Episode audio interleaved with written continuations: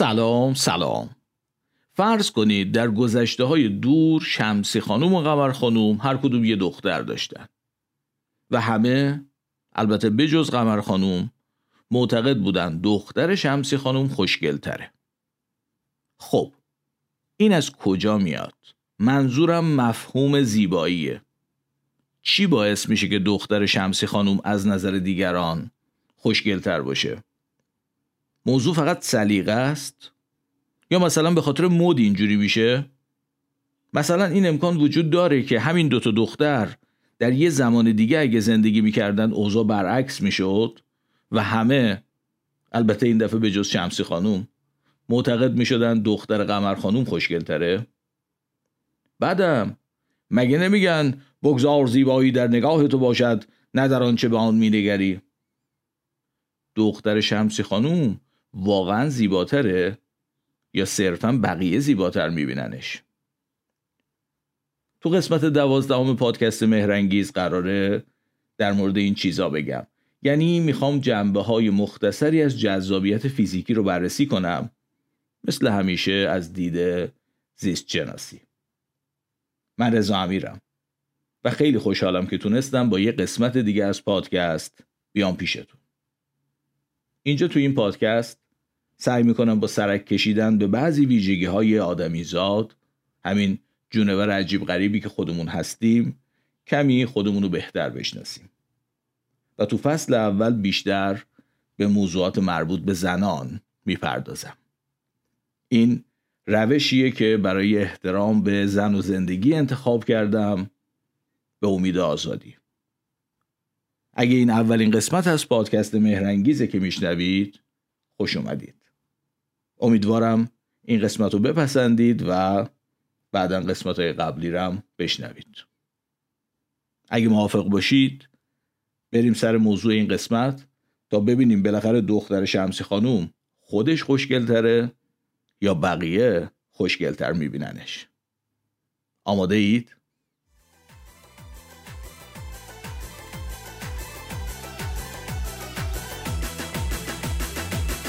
کمر که من شام تاریک من بیا به نزدیک من صلح و صفا کن جفا دیگر بسه. با ما وفا کن کمر باری. با ما صفا کن کمر باری. کمر باری که من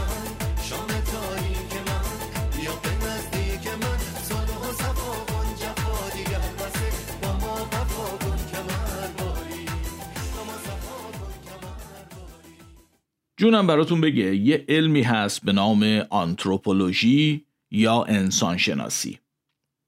یکی از روش هایی که تو این رشته علمی ازش استفاده میشه اسمش هست آنتروپومتری که میشه ترجمهش کرد انسان سنجی ولی من ترجیح میدم بهش بگم پیکر سنجی البته پیکر انسان سنجی احتمالا از این اسم متوجه میشید. آنتروپومتری به اندازهگیری بخشای مختلف بدن انسان مربوطه. و میشه گفت قدیمی ترین و بیشترین دانشمندان این رشته ها که همین الان هم در تمام جوامع وجود دارن خیاطا هستن. خیاطا مدام دارن بدن آدما رو اندازه گیری می‌کنن دیگه. کلا برخلاف اون چیزی که بعضی ادعا می‌کنن میگن اندازه مهم نیست اتفاقا اندازه خیلی هم مهمه. به همین خاطر هم است که خیاطا مدام دارن جاهای مختلف بدن آدما رو اندازه گیری می‌کنن. شما هم البته بهتر فکرتون اصلاح کنید. چند تا اندازه مهم تو آنتروپومتری وجود داره که تو این قسمت قراره در موردشون با هم صحبت کنیم. خب اندازه ابعاد بدن سینه صد. دور کمر پنج و سه چهارم. بوسن. سیصد و شست. زیاد است. بابام با من. بله سینه کمر و باسن. یا به عبارت دیگه اندازه دور سینه دور کمر و دور باسن یا لگن. اینا سه تا اندازه خیلی مهم در پیکرسنجی هستند بر اساس رابطه این سه تا اندازه اندام خانوما به چند فرم تقسیم میشه که مهمترینشون سیب و گلابی و ساعت شنی سیب اینجوریه که وسطش از بالا و پایینش بزرگتره. یعنی اندازه دور کمر از دور باسن و سینه بیشتره. گلابی هم معلومه دیگه. پایینش بزرگتره یعنی دور باسن بزرگتر از دور کمر و سینه است. و اما ساعت شنی بهترین فرم اندام زنانه است که اندازه دور سینه و دور باسن تقریبا با هم برابرن. اندازه دور کمر ازشون کمتره. حالا شما ممکنه فکر کنید این سلیقه رضا امیره که میگه بهترین اندام خانم و اندام ساعت شنیه. باشه. ولی استاد سخن سعدی شیرازی هم نظرش همین بوده ظاهرا. میفرماید مگر دهان تو آموخت تنگی از دل من وجود من زمیان تو لاغری آموخت. تو این بیت می‌بینید که جناب سعدی دو تا از معیارهای آنتروپومتریک زیبایی شناسی خودشو بیان می‌کنه. یکی دهان تنگ و دیگری میان لاغر. حالا در مورد دهان تنگم راستش یه بحثایی وجود داره نسبتا معروف هم هست ولی من براش مدرک مستندی پیدا نکردم. میان لاغر ولی همون چیزیه که ما تو فرم اندام ساعت شنی داریم که سعدی هم اینجا توجه خودش رو بهش نشون داده. یا مثلا جناب جامی میفرماید زبس که گشتم از فکر آن میان باریک ز چشم مردم باریک بین نهان شدم اینم از جامی و میان باریک. یا مثلا محتشم کاشانی چون تو سروی در جهان ای نازنین اندام نیست صد هزاران سرو هستم با بدین اندام نیست در گلستانی که آن سرو میان باریک هست در گلستانی که آن سرو میان باریک هست سر را در دیده باریک بین اندام نیست. اینم از جناب محتشم کاشانی. یا مثلا امیر خسرو دهلوی. میان نازک او را به بر بگیرم تنگ که از برای گسستن بهانه می طلبد. اینم از میان نازک. و صاحب تبریزی ایشون خیلی به این مقوله علاقمند بوده. مثلا میفرماید نیست ممکن فرق کردن گر نباشد پیچ و تاب از میان نازک او رشته زنار را. یا جای دیگری ایشون میفرمایند هست از روز ازل با پیچ و تاب آمیزشی چون میان نازک خوبان رگ جان مرا. خلاصه که ظاهرا یا من و سعدی و جامی و محتشم کاشانی و امیر خسرو دهلوی و صاحب تبریزی و خیلی های دیگه تو این مورد هم سلیقه ایم یا موضوع چیز دیگه است نظر شما چیه؟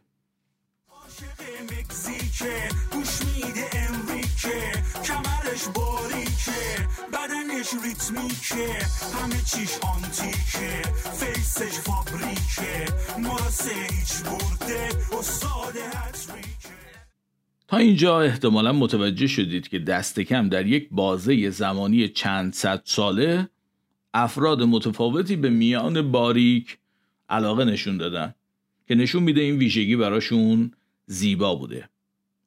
ممکنه فکر کنید شاید ایرانی ها اینجوری در این صورت پیشنهاد می‌کنم گوگل رو باز کنید. بنویسید 90 60 90 به احتمال زیاد یکی از چیزایی که توی این جستجو توجهتون رو جلب می‌کنه اینه که چندین ترانه ترکیه‌ای با این اسم وجود داره. غیر از اون ممکنه مقاله هایی هم ببینید که مستقیما به موضوع اشاره می‌کنن و در مورد نسبت ابعاد بدن خانوما یعنی دور سینه 90 دور کمر 60 و دور باسن 90 صحبت می‌کنن که همون اندام ساعت شنیه. امیدوارم تا حالا دیگه قبول کرده باشید که موضوع در حد سلیقه فردی نیست. و یه چیزی عمیقتر از این حرفا وجود داره حالا موضوع چیه؟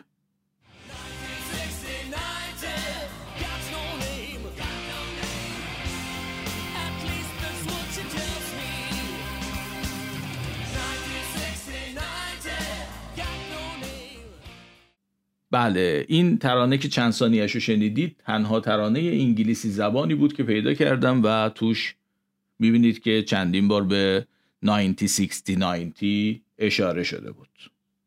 اما یک شاخصی وجود داره که به احتمال زیاد اسمش رو حداقل شنیدید. بهش میگن BMI یا شاخص توده بدنی. BMI بر اساس رابطه قد و وزن تعیین میشه. اینجوری که وزن شخص رو بر حسب کیلوگرم تقسیم می‌کنن بر مجذور قدش بر حسب متر. مثلا اگه کسی با قد 170 سانتی متر که میشه یک و هفت دهم متر 70 کیلوگرم وزن داشته باشه 70 رو تقسیم می‌کنیم بر یک و هفت دهم به توان دو. میشه 24 خورده ای و این نرماله. معمولا بی ام در محدوده 18.5 تا 25 رو نرمال در نظر می‌گیرن. 25 تا 30 اضافه وزنه و سی به بالا دیگه اوزاش خرابه.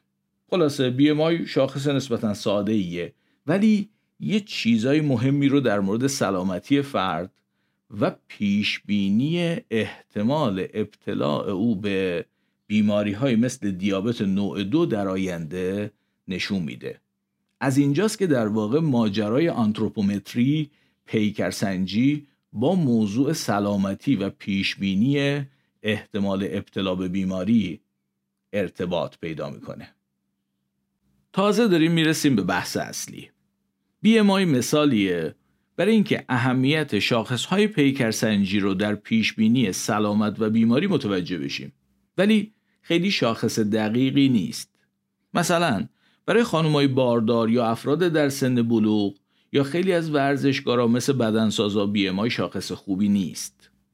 امیدوارم حواستون باشه که فعلا از بحث زیبایی خارج شدم دارم در مورد سلامتی حرف می‌زنم. پژوهش های متعددی روی اندازه دور کمر و دور باسن و نسبت اونا انجام شده که رابطه خیلی گسترده‌ای بین این نسبت نسبت دور کمر به دور باسن و سلامتی فرد یا احتمال بیماری در آینده نشون میده. اولین چیزی که تو تمام این پژوهش ها دیده میشه اینه که نسبت دور کمر به دور باسن یک یا بیشتر ریسک ابتلا به بیماری های قلبی مثل سکته قلبی، دیابت نوع دو و انواعی از سرطان رو بالا می‌بره. هرچی همین نسبت بیشتر باشه احتمال ابتلاع فرد به این بیماری ها بیشتر میشه. جالبه که این موضوع هم تو خانوما و هم تو آقایون صادقه حالا نسبت مناسب چیه؟ تو خانوما 85 صدم یا کمتر نسبت دور کمر به دور باسن 85 صدم باشه یا کمتر از اون که مثلا 7 دهم خیلی نسبت خوبیه و در آقایون 9 دهم یا کمتر از اون جالبه که بدونید حتی اگر بی در محدوده نرمال باشه ولی نسبت دور کمر به باسن یک یا بیشتر از یک باشه اوضاع خوب نیست یعنی نسبت کمر به باسن برای پیش بینی اوضاع سلامت و بیماری شاخص بهتری نسبت به بی آی. به این ترتیب فکر می‌کنم معلومه که بهتر بودن اندام ساعت شنی بر اساس رابطه این فرم بدنی با سلامتی موضوع سلیقه ای نیست. توجه کنید که نسبت مهمترین فاکتور پیش بینی کننده است نه مشخصا اندازه. مثلا اگه هر سه اندازه به صورت هماهنگ بیشتر از 90 60 90 باشن بازم این نسبت خوبیه و برای سلامتی مناسبه. فکر کنم اینم معلومه که بین سیب و گلابی اوضاع سیب از همه بدتره چون نسبت کمر به باسن در فرم بدنی سیب از یک بیشتره. ولی در فرم بدنی گلابی این نسبت از یک کمتره. پژوهش ها نشون میدن که این نسبت خیلی می‌تونه پیش بینی خوبی از وضع آینده سلامتی فرد به ما بده.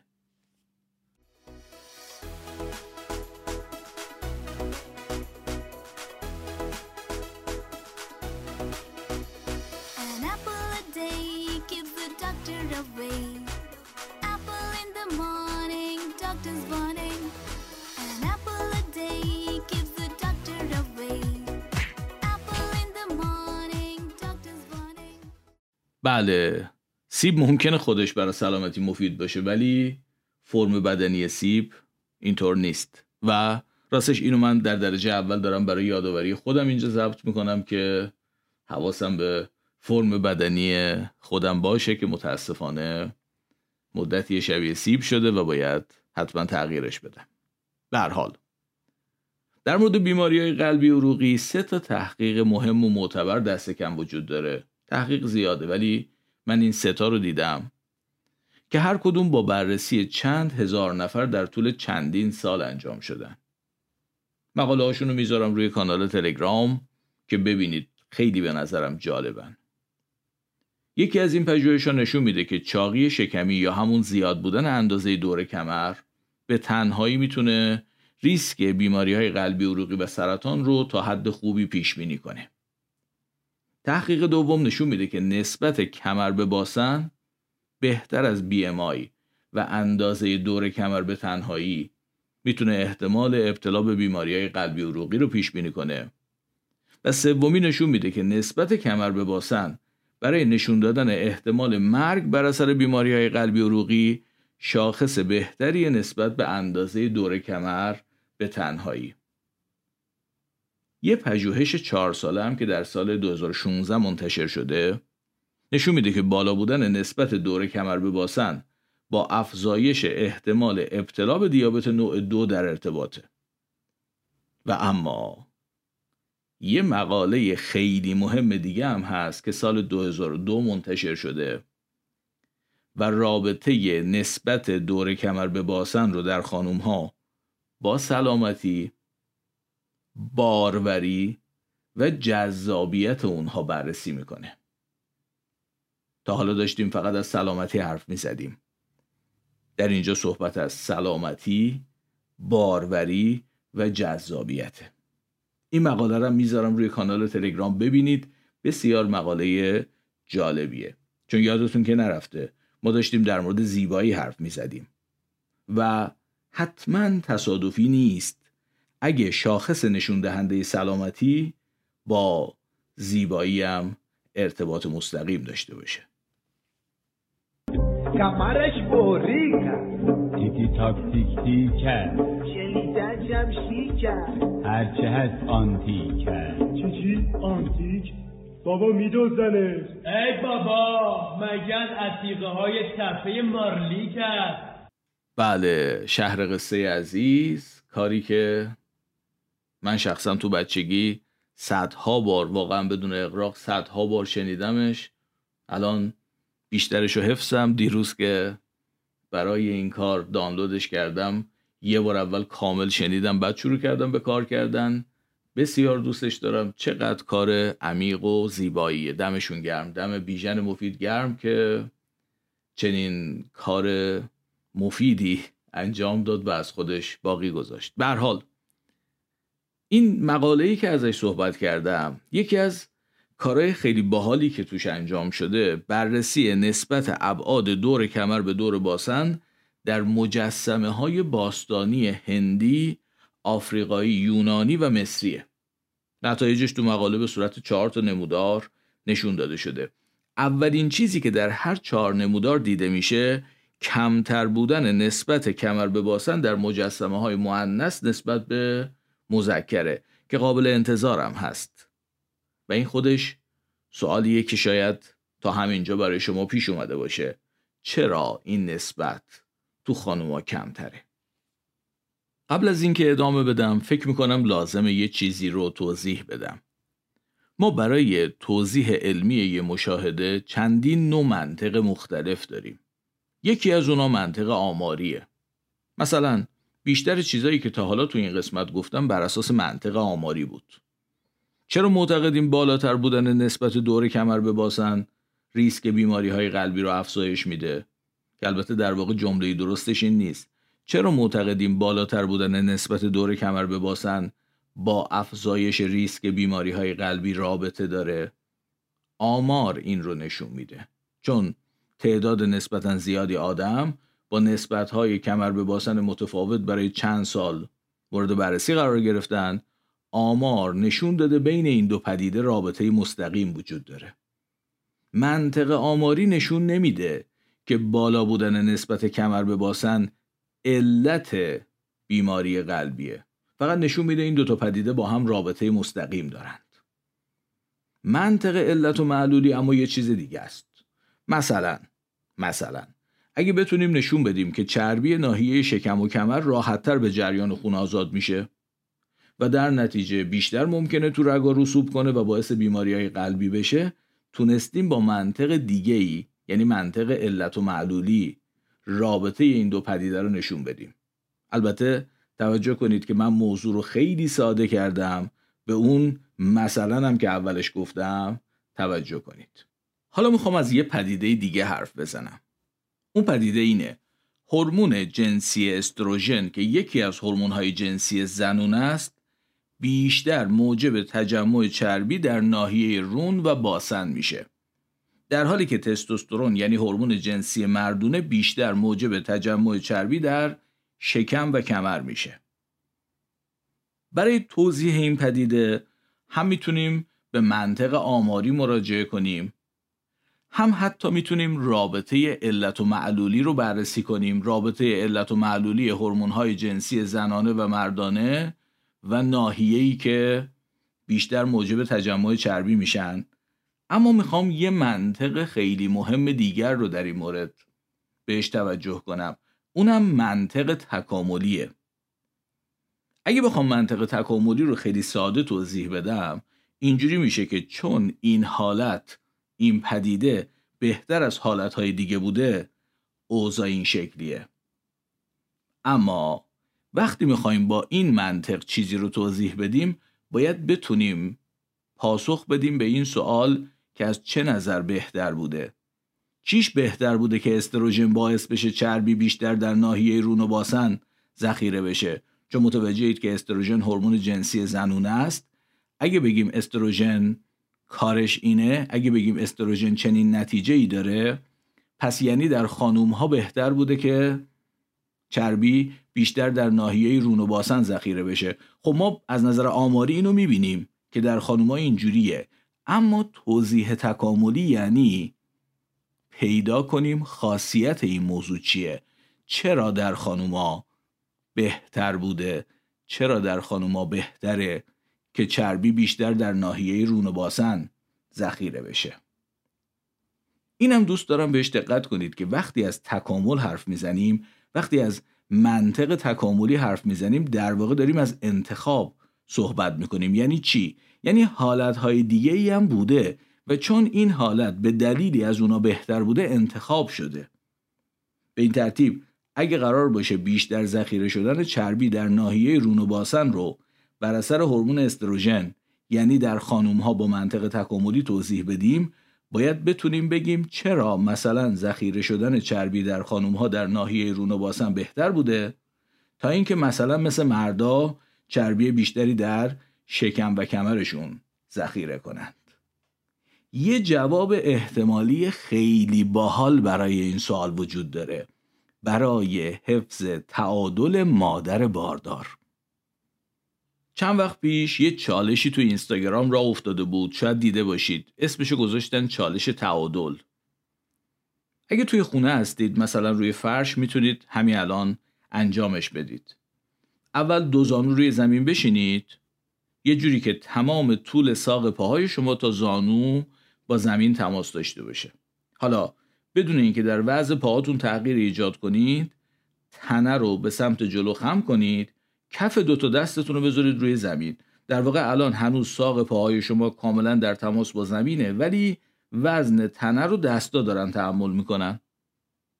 حالا تو همین وضعیت دستاتون رو خم کنید آرنجا رو بذارید زمین کف دو تا دستتون رو بذارید زیر چونتون. الان وزن سرتون توی کف دستاتون داره تحمل میشه. حالا وقتشه که حرکت اصلی رو انجام بدید. دو تا دستتون رو با هم از زمین بردارید ببرید پشتتون. سعی کنید تعادلتون رو بدون دستا حفظ کنید. آقایون بهتر مراقب صورتشون باشن. البته اینو قبلش باید می‌گفتم. چون بیشتر خانوما می‌تونن تو این چالش تعادل خودشون رو حفظ کنن ولی آقایون معمولا با صورت میرن تو زمین. ما نگه میدارم. دیگه ما پیمانم میرم؟ خب بیا. از بالا میرم خب.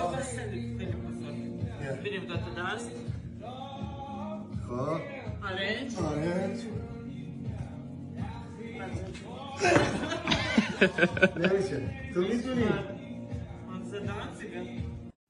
صدای زوج ورزشکار پیمان و لیلا رجبی رو شنیدید که داشتن چالش تعادل رو انجام می‌دادن. لیلا به خوبی تونست تعادلش حفظ کنه و پیمان با صورت رفت تو زمین. چرا خانوما این کارو به راحتی انجام میدن؟ چون مرکز سقل بدنشون پایین تره بخشی از علت اینکه مرکز سقل بدن خانوما پایین تره تجمع بیشتر چربی در ناحیه رون و باسن خانوما نسبت به آقایونه. اما شما که فکر نمی کنید اهمیت تکاملی این موضوع این باشه که خانوما بتونن چالش تعادل رو بهتر از آقایون انجام بدن.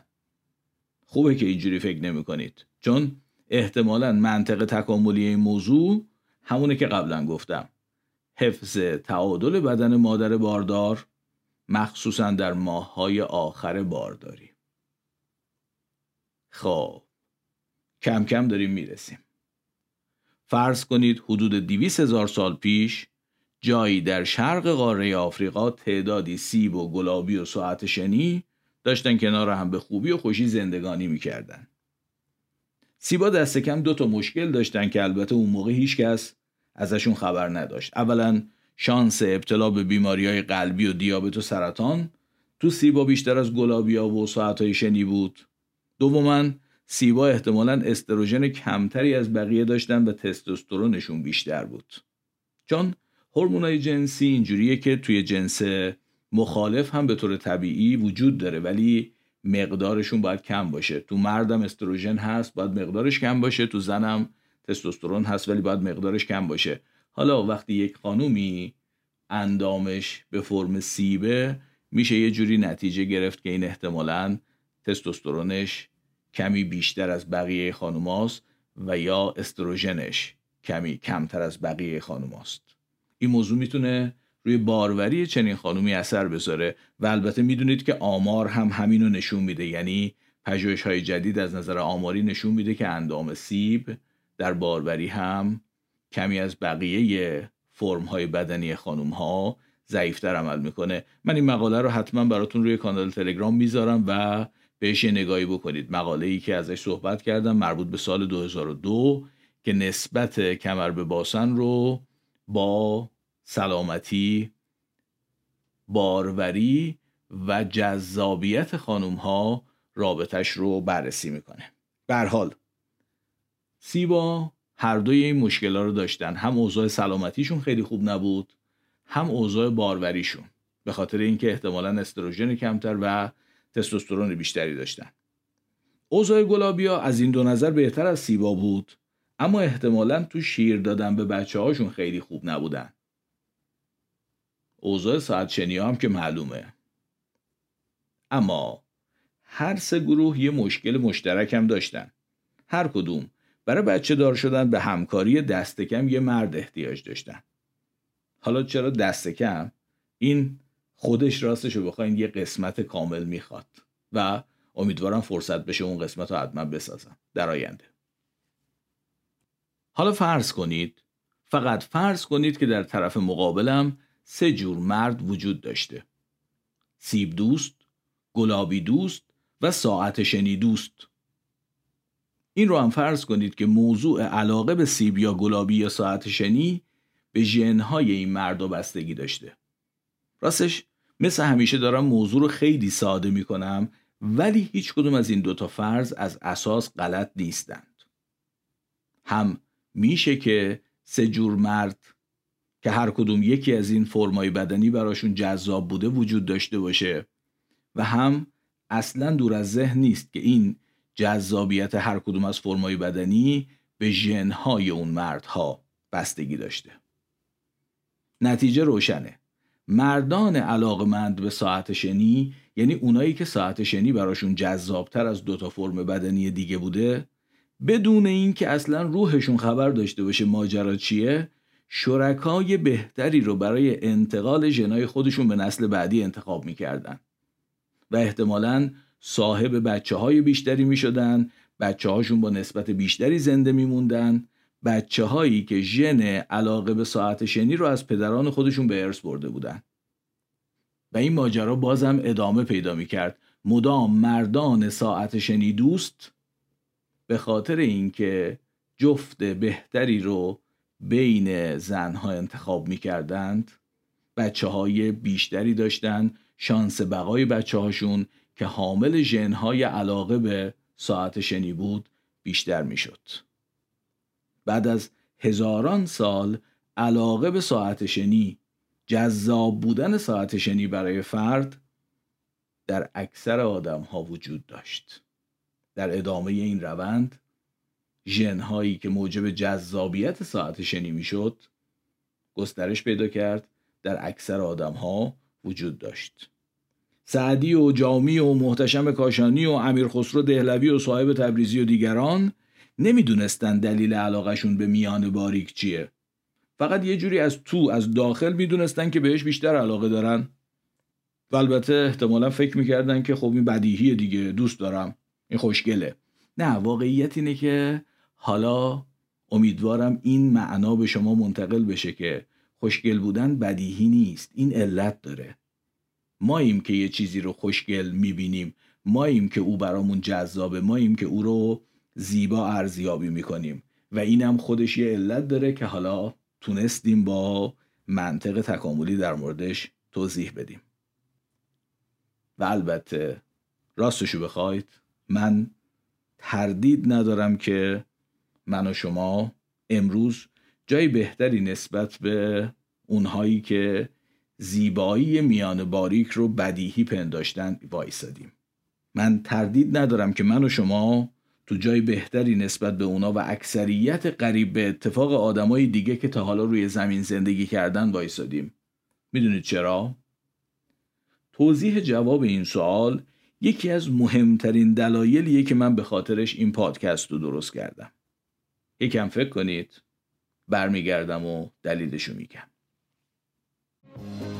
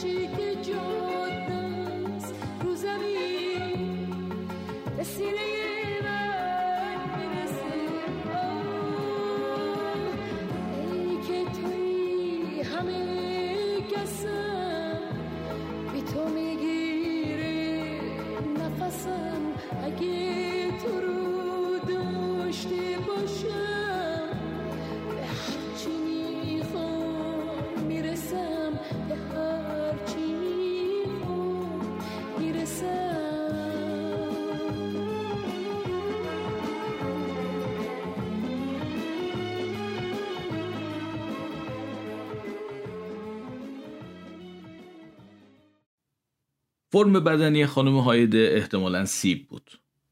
به پنجاه سالگی هم نرسید. ولی چه اهمیتی داره؟ مگه ما خانم هایده رو به خاطر فرم بدنیش می‌شناسیم؟ ما آدمیم. اگه درست خودمون رو بشناسیم و توانایی هامون رو می‌تونیم تو ویژگی های زیست شناختیمون محدود نمونیم. این یکی از مهمترین شناختاییه که من فکر می‌کنم خوبه در مورد خودمون داشته باشیم. اول لازمه بدونیم که ما توی سیستم زیست شناختی به وجود اومدیم.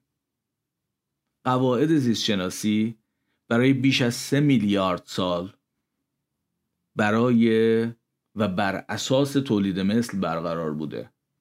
ما هم تو چارچوب همین قواعد به وجود اومدیم. ولی مجبور نیستیم بهشون محدود بمونیم. چرا ساعت شنی از سیب بهتره؟ به خاطر شانس بقا و تولید مثل. چرا ما به صورت غریزی ساعت شنی رو از سیب زیباتر می‌بینیم؟ به خاطر شانس بقا و تولید مثل. ولی ما آدمیم. ما چیزای مهمتری از بقا و تولید مثل یعنی تنها معیارهایی که زیستشناسی در تمام مدت قبل از ما بر اساسشون پیش می‌رفته داریم. بقا و تولید مثل تنها ارزش هایی هستند که برای میلیون ها سال موجودات زنده و سیستم زیستی رو به جلو حرکت داده و ویژگی های موجودات زنده رو شکل داده تا به ما رسیده. از جمله جذابیت ساعت شنی رو ویژگی های زیستی شکل داده. اما ما آدمیم. اولین تفاوتی که با باقی موجودات زنده داریم اینه که می‌تونیم این ماجرا رو بفهمیم. می‌تونیم بفهمیم که چرا یه چیزایی برامون جذابتر از چیزایی دیگه است. و از اون مهمترین توانایی هم داریم که لزوما از ارزش های زیستی پیروی نکنیم. امروز یه خانم یا آقا با فرم بدنی سیب می‌تونه با شناخت این موضوع و با دونستن بیشتر بودن ریسک بیماری هایی که به خاطر فرم بدنیش تهدیدش می‌کنه مراقب سلامتی خودش باشه. و اینجوری به بیماری قلبی و دیابت و سرطان دهنکجی کنه عمر طولانی هم داشته باشه. امروز ما می‌تونیم تو آدمای دیگه جذابیت های خیلی بیشتر و مهمتری از فرم بدنیشون که صرفا به درد تولید مثل می‌خوره ببینیم و به اونا توجه کنیم. چیزی که همین الان در دنیای اطراف ما خیلی زیاد وجود داره ساعت شنیایی بدون مغزه. کدوم به نظر شما زیباتره؟ یه سیب هوشمند و خلاق یا یه ساعت شنی ابله. حالا امیدوارم جمله آندرژید نویسنده فرانسوی در کتاب ماعده های زمینی رو بهتر متوجه بشیم. بگذار زیبایی در نگاه تو باشد نه در آنچه به آن مینگری.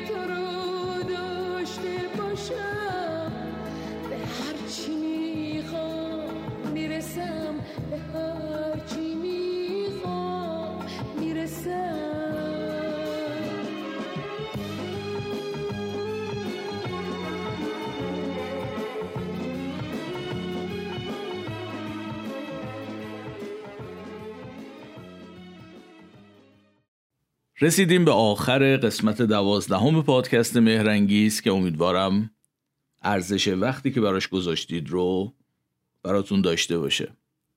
قبل از اینکه تموم کنم حرفمو دوست دارم یه موضوعی رم در مورد ترانه سوقاتی خانم هایده که بخشایشو شنیدید بگم. یک بیماری هست بهش میگن وسواس. ولی این روانشناسای مهربون برای اینکه ما وسواسی ها خیلی ناراحت نشیم از این بیماریمون. یه اسم قشنگ گذاشتن روش. بهش گفتن کمالگرایی. یا پرفکشنیسم. منم متاسفانه به این بیماری مبتلام ولی دارم تلاش می‌کنم که خودمو درمان کنم. این ترانه خانم هایده به نظر من مثال خیلی خوبیه از امر ناکامل از ایمپرفکشن به خاطر اینکه خانوم یه جایی اصلا شعر رو اشتباه می‌خونن. اردلان سرفراز سروده واسه کبوترای عشق دست کی دونه بپاشه؟ معنی هم داره. خانم هایده فرمودن دست کبوترای عشق واسه کی دونه بپاشه؟